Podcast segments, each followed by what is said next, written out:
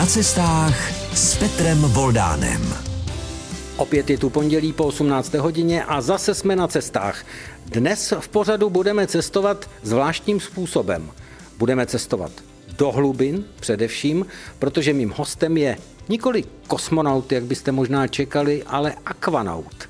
Akvanaut je obdoba kosmonauta a vlastně proč a jaká to je obdoba a proč je akvanaut, to už se ptám Pavla Grose. No tak eh, akvanaut má mluvnicky mnoho společného s kosmonautem a není to jenom ta podobnost jako slova, má to i určitý společný rysy.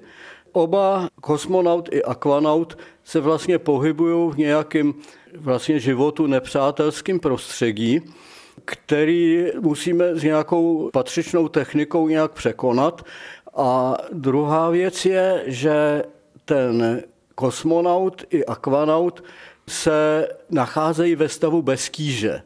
Ten stav bez kýže u astronauta je opravdový stav bez kýže a ten akvanauta je takový tak troška simulovaný stav bez kýže, to znamená kýžíme stále, ale díky Archimedovu zákonu se vznášíme a tato skutečnost byla využitá v tom, že v dnešní době se kosmonauti cvičejí v velikých vodních nádržích a ještě ty kosmonauti i akvanauti musí žít v nějaký umělý atmosféře, která je daná tou komplexní technikou, to znamená, musí se tam udržovat tepelný režim správný, musí se tam udržovat správná atmosféra, to jsou prostě takové ty hlavní věci, které tyhle ty dva úplně vlastně rozdílný způsoby toho pohybu v tom neznámém prostředí mají společného. Jsme na cestách s Pavlem Grosem, akvanautem, projektantem malých ponorek.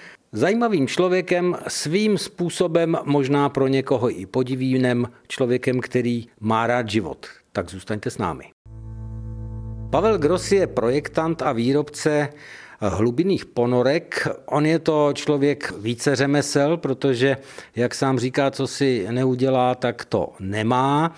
A je to člověk, který vystudoval zajímavé obory, a dostal se s těmito obory až do zahraničí. My jsme na cestách, on spoustu let prožil a možná stále žije, já nevím, jestli teď žiješ na půl ve Švýcarsku a na půl tady, protože si působil v Institutu pro nukleární výzkum při Vysoké škole technické v Curychu. Do Švýcarska odešel nedobrovolně, nebo dobrovolně, ale musel tam zůstat po roce 68. No a jinak kořeny jdou do jižních Čech, mám ten pocit. No tak pocházím z rodiny vlastně Josefa Šusty, to byl rybníkář u Schwarzenberka na přelomu staletí 18. a 19. století a ten se tam věnoval jako vrchní agronom, to znamená agronom ani ne tak přes obilí, ale přes ty kapry, těm problémům spojeným s výživou kapra. A tehdy se o tom moc nevědělo a samozřejmě, že i Schwarzenberg jako majitel celý tý jeho český pánve měl zájem na tom, aby ta produkce kaprů byla co možná účinná, aby byly veliký výnosy. No a můj pradědeček tedy měl na Třeboňském zámku celý systém akvárií, kde pěstoval kapry a poprvně jako v dějinách se věnoval tomu problému, co ten kapr jako rád papá a jak se cítí nejlíp a psal o tom vědecký práce. Já vždycky říkám, za prvé, že mám potom pradědečkovou vodu v hlavě. Já jsem chtěl říct, to jsme u té vody, u těch no. rybníků. A za druhý, že kdyby ten můj pradědeček měl tehdy tu techniku potápěcí, kterou máme my, tak určitě neměl na zámku akvária, nýbrž se potápěl rovnou s těma kaperama v Hrybníku Svět nebo v Roženberku. Já musím na Pavla Grose prozradit, že on je, tak jako máme třetího člověka, který byl z různých zemí ve vesmíru, my jsme byli třetí zemí, tak máme i třetího, kdo byl specifickým způsobem pod vodou. Vysvětli nám to přesně, při jakém potápění to bylo a jak to, že jsi jenom třetí na světě. Já bych to řekl takhle, to, jak se na to člověk dívá. Třetí na světě v tom smyslu, že jsme byli třetí zemí, která se tímhle problémem začala zabývat. To znamená, jestli byli nějaký akvanauti, o tom se potom budeme bavit, co to ten akvanaut vlastně je, tak jestli byli nějaký, tak to byli ty američani, pak to byli francouzi, no a po nich byli Češi. A já si myslím, že mám ale ještě jednu prioritu, kterou se tak trošku jako chlubím. Ono totiž v každé disciplíně vždycky jde najít nějaký druh rekordu. Jo? Jenom musí člověk přemýšlet, v čem ten rekord je. Takže si našel rekord. Já jsem našel ještě jeden rekord a sice a ne, že bych na něj byl nějak šíleně hrdý, ale přeci jenom jsem si říkal, no tak taky to není taková úplná samozřejmost. A sice ten první akvanaut, to byl Robert Stenwit, belgičan, který pracoval v americkém projektu Man in Sea. Tak ten v roce 62 byl tedy prvním akvanautem na světě, strávil na mořském dně 24 hodin v takovém podmořském jako výtahu, kde spal v sedě, tedy měl velice omezený pohybový možnosti.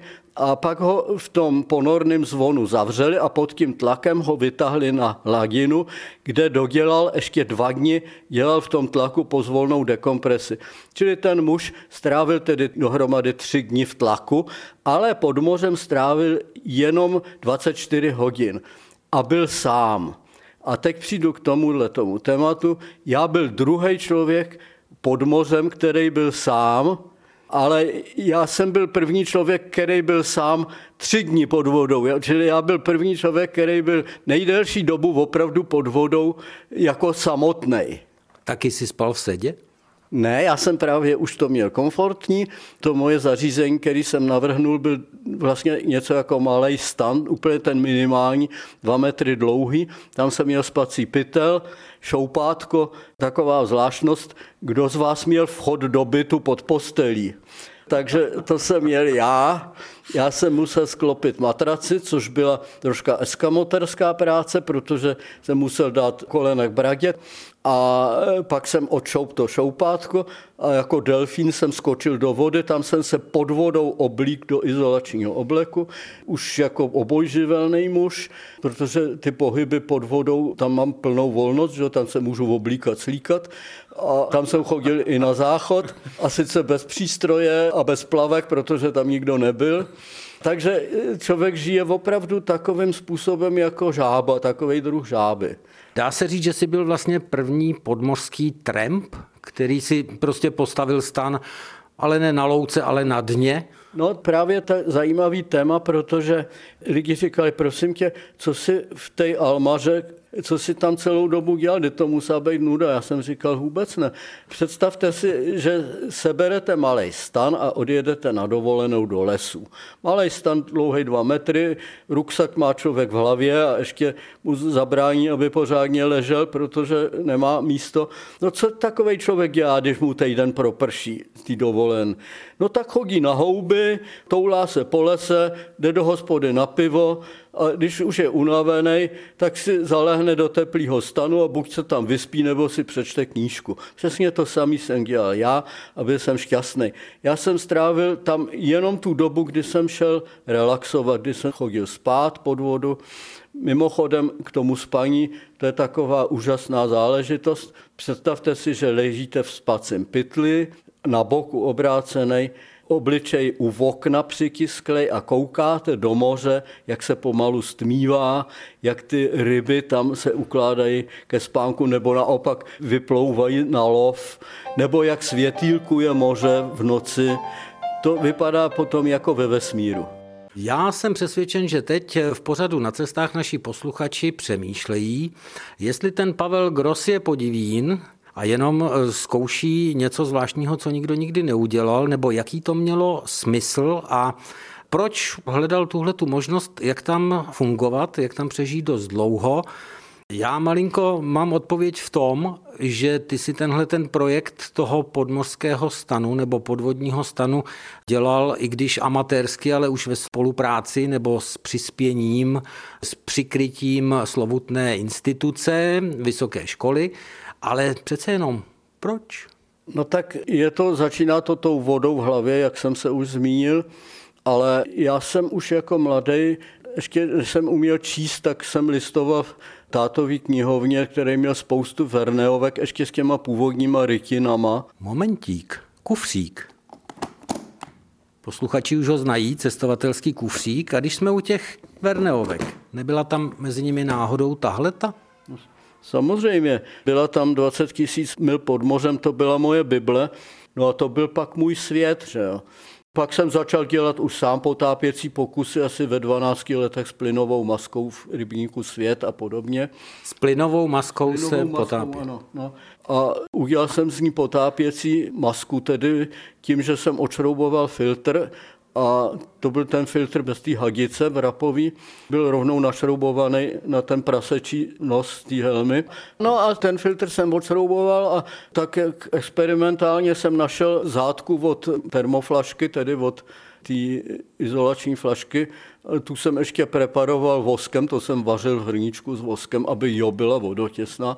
No a tu jsem tam narval do té díry místo toho filtru. No a to potápění pak spočívalo v tom, že jsem musel napřed odzátkovat, prodejchat se, nadechnout se, zazátkovat a potopit. Viděl tě přitom někdo? Pokud tě viděl, tak se musel vyděsit, že se z vody nevynořil kapr v rybníku svět, ale vynořila se plynová maska. No tak takhle jsem smrtelně vyděsil jednu dámu, jak takový ty, buď to obstarožení dámy, nebo ty, který právě byli u holiče a měli trvalou a takhle, tak ty plavávali vždycky tak vznešeně s tou hlavinkou nahoře a ještě na to měli čepici, tak taková tam plavala na tom Ostende, na tom rybníku světa. Já jsem se někde poblíž potopil a pak, když mi došel vzduch, tak jsem se vynořil a marně jsem se snažil odzátkovat tu zátku, abych se nadech. A v téhle panice jsem zjistil, že jsem asi 30 cm od té plavající takovýhle dámy. No, nechci se vžít do její duše, ta byla úplně vyřízená, jo, protože před ní se objeví jakýsi gumový netvor s obrovskýma zorníkama a dělá něco podivného. Dovedu si představit ten šok, já bych se utopil. Teď jsme se s Pavlem Grosem, akvanautem, potápěčem, projektantem malých ponorek dostali do velice zajímavé polohy. Mě to trošku přivádí k ještě jedné věci. Nevím, jestli znáš film Vesníčka má středisková a tam Turek Petr Čepek se potápí a Libuše Šafránková mu tam měří čas. A on se dostal na 42 vteřin pod vodou. Tvoje žena Libuše taky ti někdy měřila čas, jak jsi byl dlouho pod vodou? Líba to nikdy neměří, ale kolikrát se mi stalo, že jsem tam byl tak dlouho, že si myslel, že se nevynořím. Takže já třeba jsem se potápěl za těma velrybákama, to jsou 12 metrový ryby. A jednou jsme jeli na takovou výpravu s Líbou do ty úžiny u ostrova Donzol na Filipínách, kde se to jenom hemží těma těma velrybákama. To jsou 12 metrový kusy. A my jsme tam měli možnost, tedy oni tam vyjížděli jako teda s turistama, jo, na těch katamaránech bambusových a tam jako jsme se hodně potápěli. No a já, když jsem tam jako poprvně skočil do té vody a vidím toho prvního velrybáka, tak jsem si říkal, Ježíš Maria, to je nádher. Skočím do vody s kamerou a on potvora se mě zanořil. To oni dělají po hlavě, že to ploutev se objeví nad hladinou, to je dvoumetrová ploutev, že? a jede kolmo dolů a já za ním. No a já jedu, jedu, ona tam je blbá viditelnost, protože je tam hodně těch planktonů a oni se živí planktonem a já za ním jedu a najednou jsem zjistil, já neměl hloubkoměr, že jsem Někde v nějaké hloubce hladina nebyla vidět. V takové jako vomáčce já byl úplně bezradný a říkal jsem si, Ježíš Maria, už nemám dech. A nahoře už právě ta líba usychala strachem, protože já tam byl extrémně dlouho a to je hrozně nebezpečný, protože zejména při vynoření, kdy se snižuje ještě k tomu, že mám málo kyslíku, ještě jeho parciální tlak, tak při vynoření najednou je to, jak když vypne prout a najednou už jsem pryč. A to už se mi stalo, mě už museli křísit kdysi. A kdyby se mi to bylo stalo, tak už mě ta líba nikdy neviděla. A ty mi tedy pěkně dopadlo? vynadal. No, do, no, no se tím tady. Takže jsi se otočil dole? No, jinak bych tu nebyl. A, a plaval si nahoru? Plaval jsem nahoru, ale já nevěděl, jak dlouho budu plavat, jaké jsem hloubce. byl to takový dost jako nepříjemný stav. Jsme na cestách, jsme netradičně na cestách hlavně ve vodě, rácháme se a hlavně se potápíme. První ponorka prý byla vyrobena v roce 1620 ze dřeva, kůže a vesla objevila se jako nějaká atrakce v Anglii. Pak se začaly objevovat ponorky pro válečné účely a jsou ponorky i výzkumné. Ty jsou nám samozřejmě mnohem, mnohem bližší. No a ponorka to je něco, čím se zabývá v podstatě skoro celý život Pavel Gross. Pavle, vlastně ponorka, ponorka.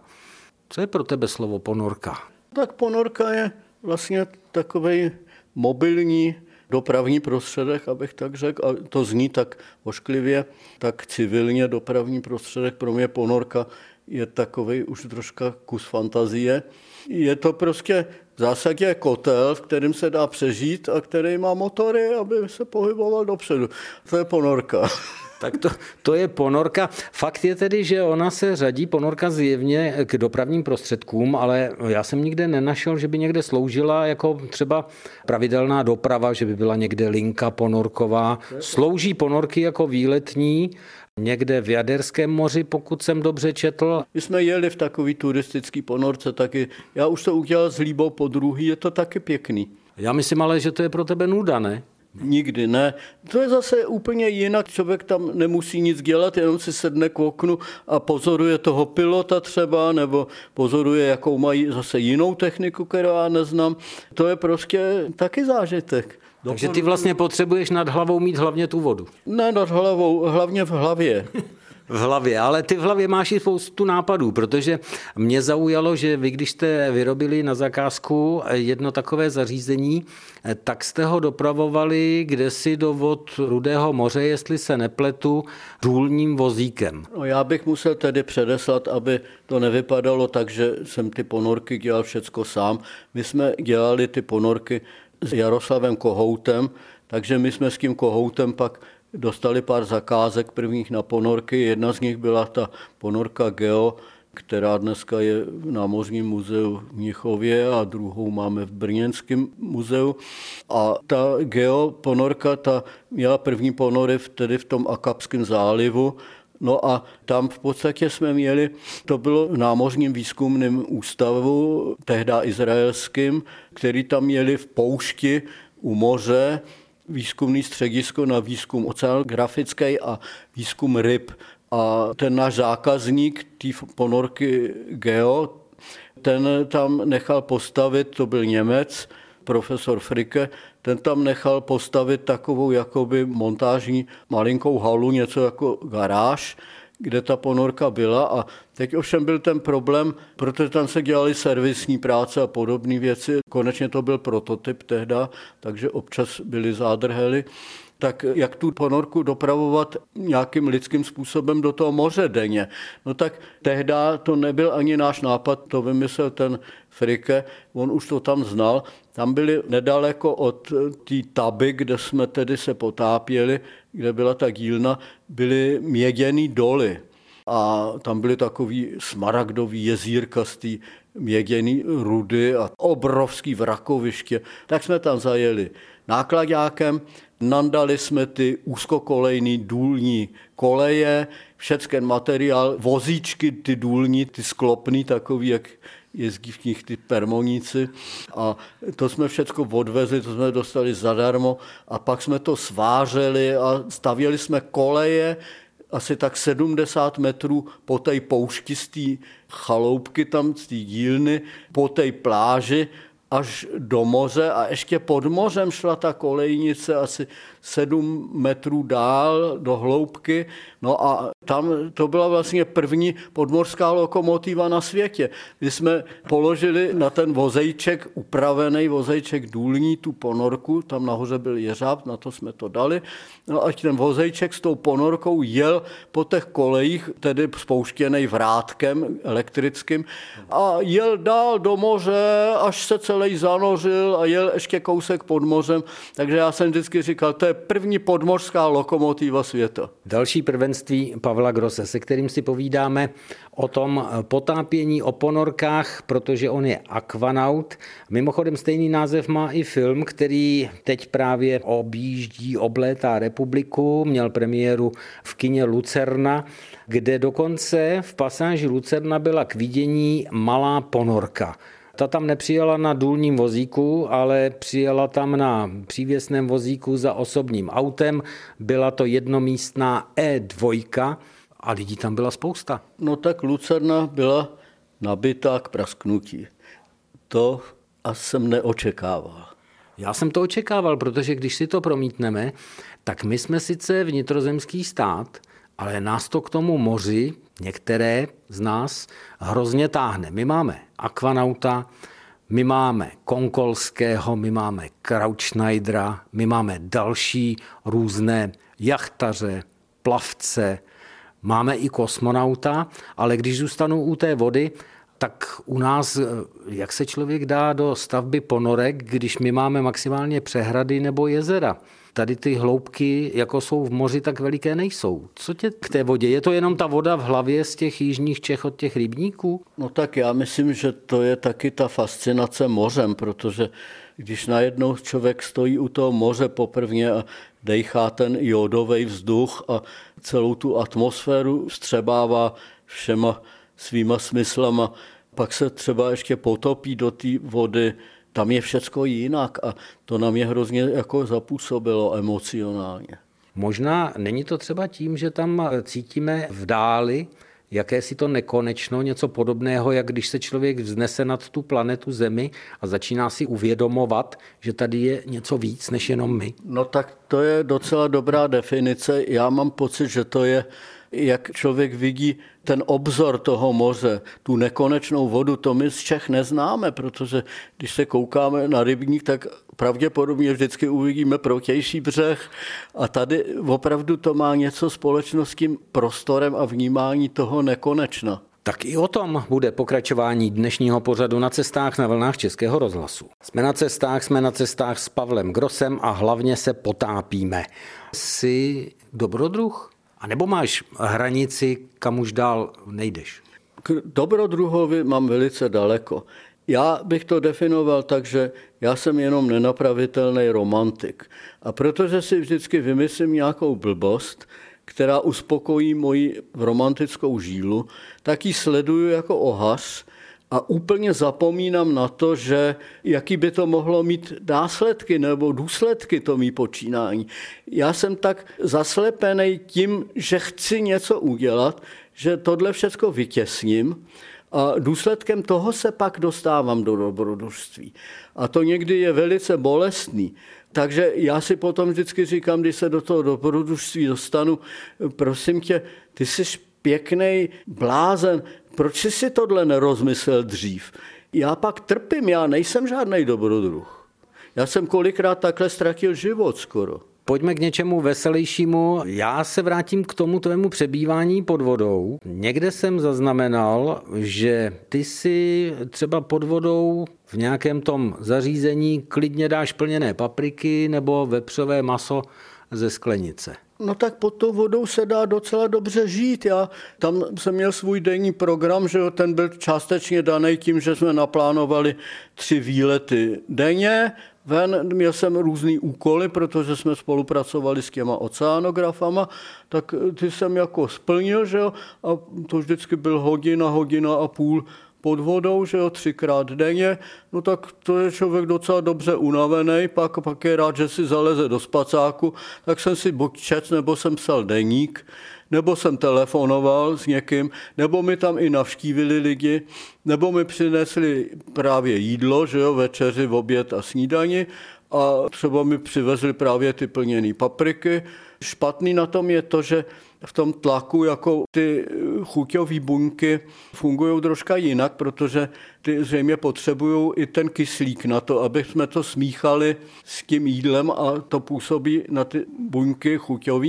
No a to nějak tam funguje blbě. Takže ta chuť mi tam jako mizela troška. Takže jsem někdy přesedlal na to, že jsem si objednal sardelky, protože ty vyhodějí člověka z kramfleku. Takže eh, takový jako ostřejší jídla. No a druhá, ještě když už jsme u těch zvláštností, je, že tam nejde pískat. Já jsem si občas rád zapískal, jako pusou, že jo, zahvízdal. A to nejde, protože jak je tam hustší vzduch, tak ono to špůlení pusy musí být troška jiný a musí se to člověk znova učit. To je jako kdybych ještě nikdy nepískal, abych tu samou melodii udělal, tak to musí xkrát zkoušet. Takhle to je. To by mě v životě nenapadlo, že jedna z věcí, která nejde pod vodou, je tak je pískat. Co ještě pod vodou nejde? Z takových zajímavostí. Pískat to je pro mě no, objev. No, tohle jsou, bych řekl, tak, bych řekl takový dominantní věci, jinak pod tou vodou jde normálně žít. To, to nádhera. Jsem ve stavu bez kýže venku. Venku myslíš mimo ten objekt, ale ve vodě? Ve vodě, samozřejmě. No, já ani ven se nemůže. Kdyby se člověk vynořil, tak má smrtelný nebezpečí, protože dostane embolii. To je jenom na upřesnění, aby posluchači pořadu na cestách, kteří s námi teď cestují právě pod eh, hladinu eh, vodní, si uvědomovali, že se po většinu času bavíme o prostoru pod vodou. To znamená, když Pavel Gross, náš akvanaut, eh, říkal, že vyšel na výlet, ale ono to vlastně bylo tak, že prošel někde po mořském dně za nějaké útesy a nebylo to na výlet, že by šel někam na trosky a nebo na skály do kopce. Pojďme ještě zpátky k tomu prostoru, k tomu, co tam je teda jinak ještě. No já bych řekl, že to je hlavně ta atmosféra. To je zážitek, který se nějak vymyká naší denní zkušenosti. Celá ta atmosféra, celá ten způsob pohybu a tak. Zajímavý je, jak člověk se vlastně docela dobře moc pohybuje při tom plavání kolem, že jo tak my jsme plavali i třeba 70-80 metrů od toho. To jsme se taky nesměli zabloudit, protože pak by se musel vynořit a to by byl průšvih. Taky tam se stalo, že třeba během jedné hodiny se změní viditelnost z nádherné viditelnosti 15-20 metrů najednou na 3 metrovou. No a pak, pak může být průšvih protože proud tam zanese nějakou zvířenou vodu od někať a ty mořské proudy, to je to samé jako vítr v atmosféře, to moře má svoje počasí. Říká Pavel Gros, kterému přitom svítí oči, protože se pohybuje ve svém prostředí. Pohybujeme se pod vodou, pohybujeme se s akvanautem, se kterým jsme na cestách. Když říkám jsme na cestách v pořadu na cestách na vlnách Českého rozhlasu, tak bych správně měl říkat, že se plavíme a hlavně potápíme s Pavlem Grosem.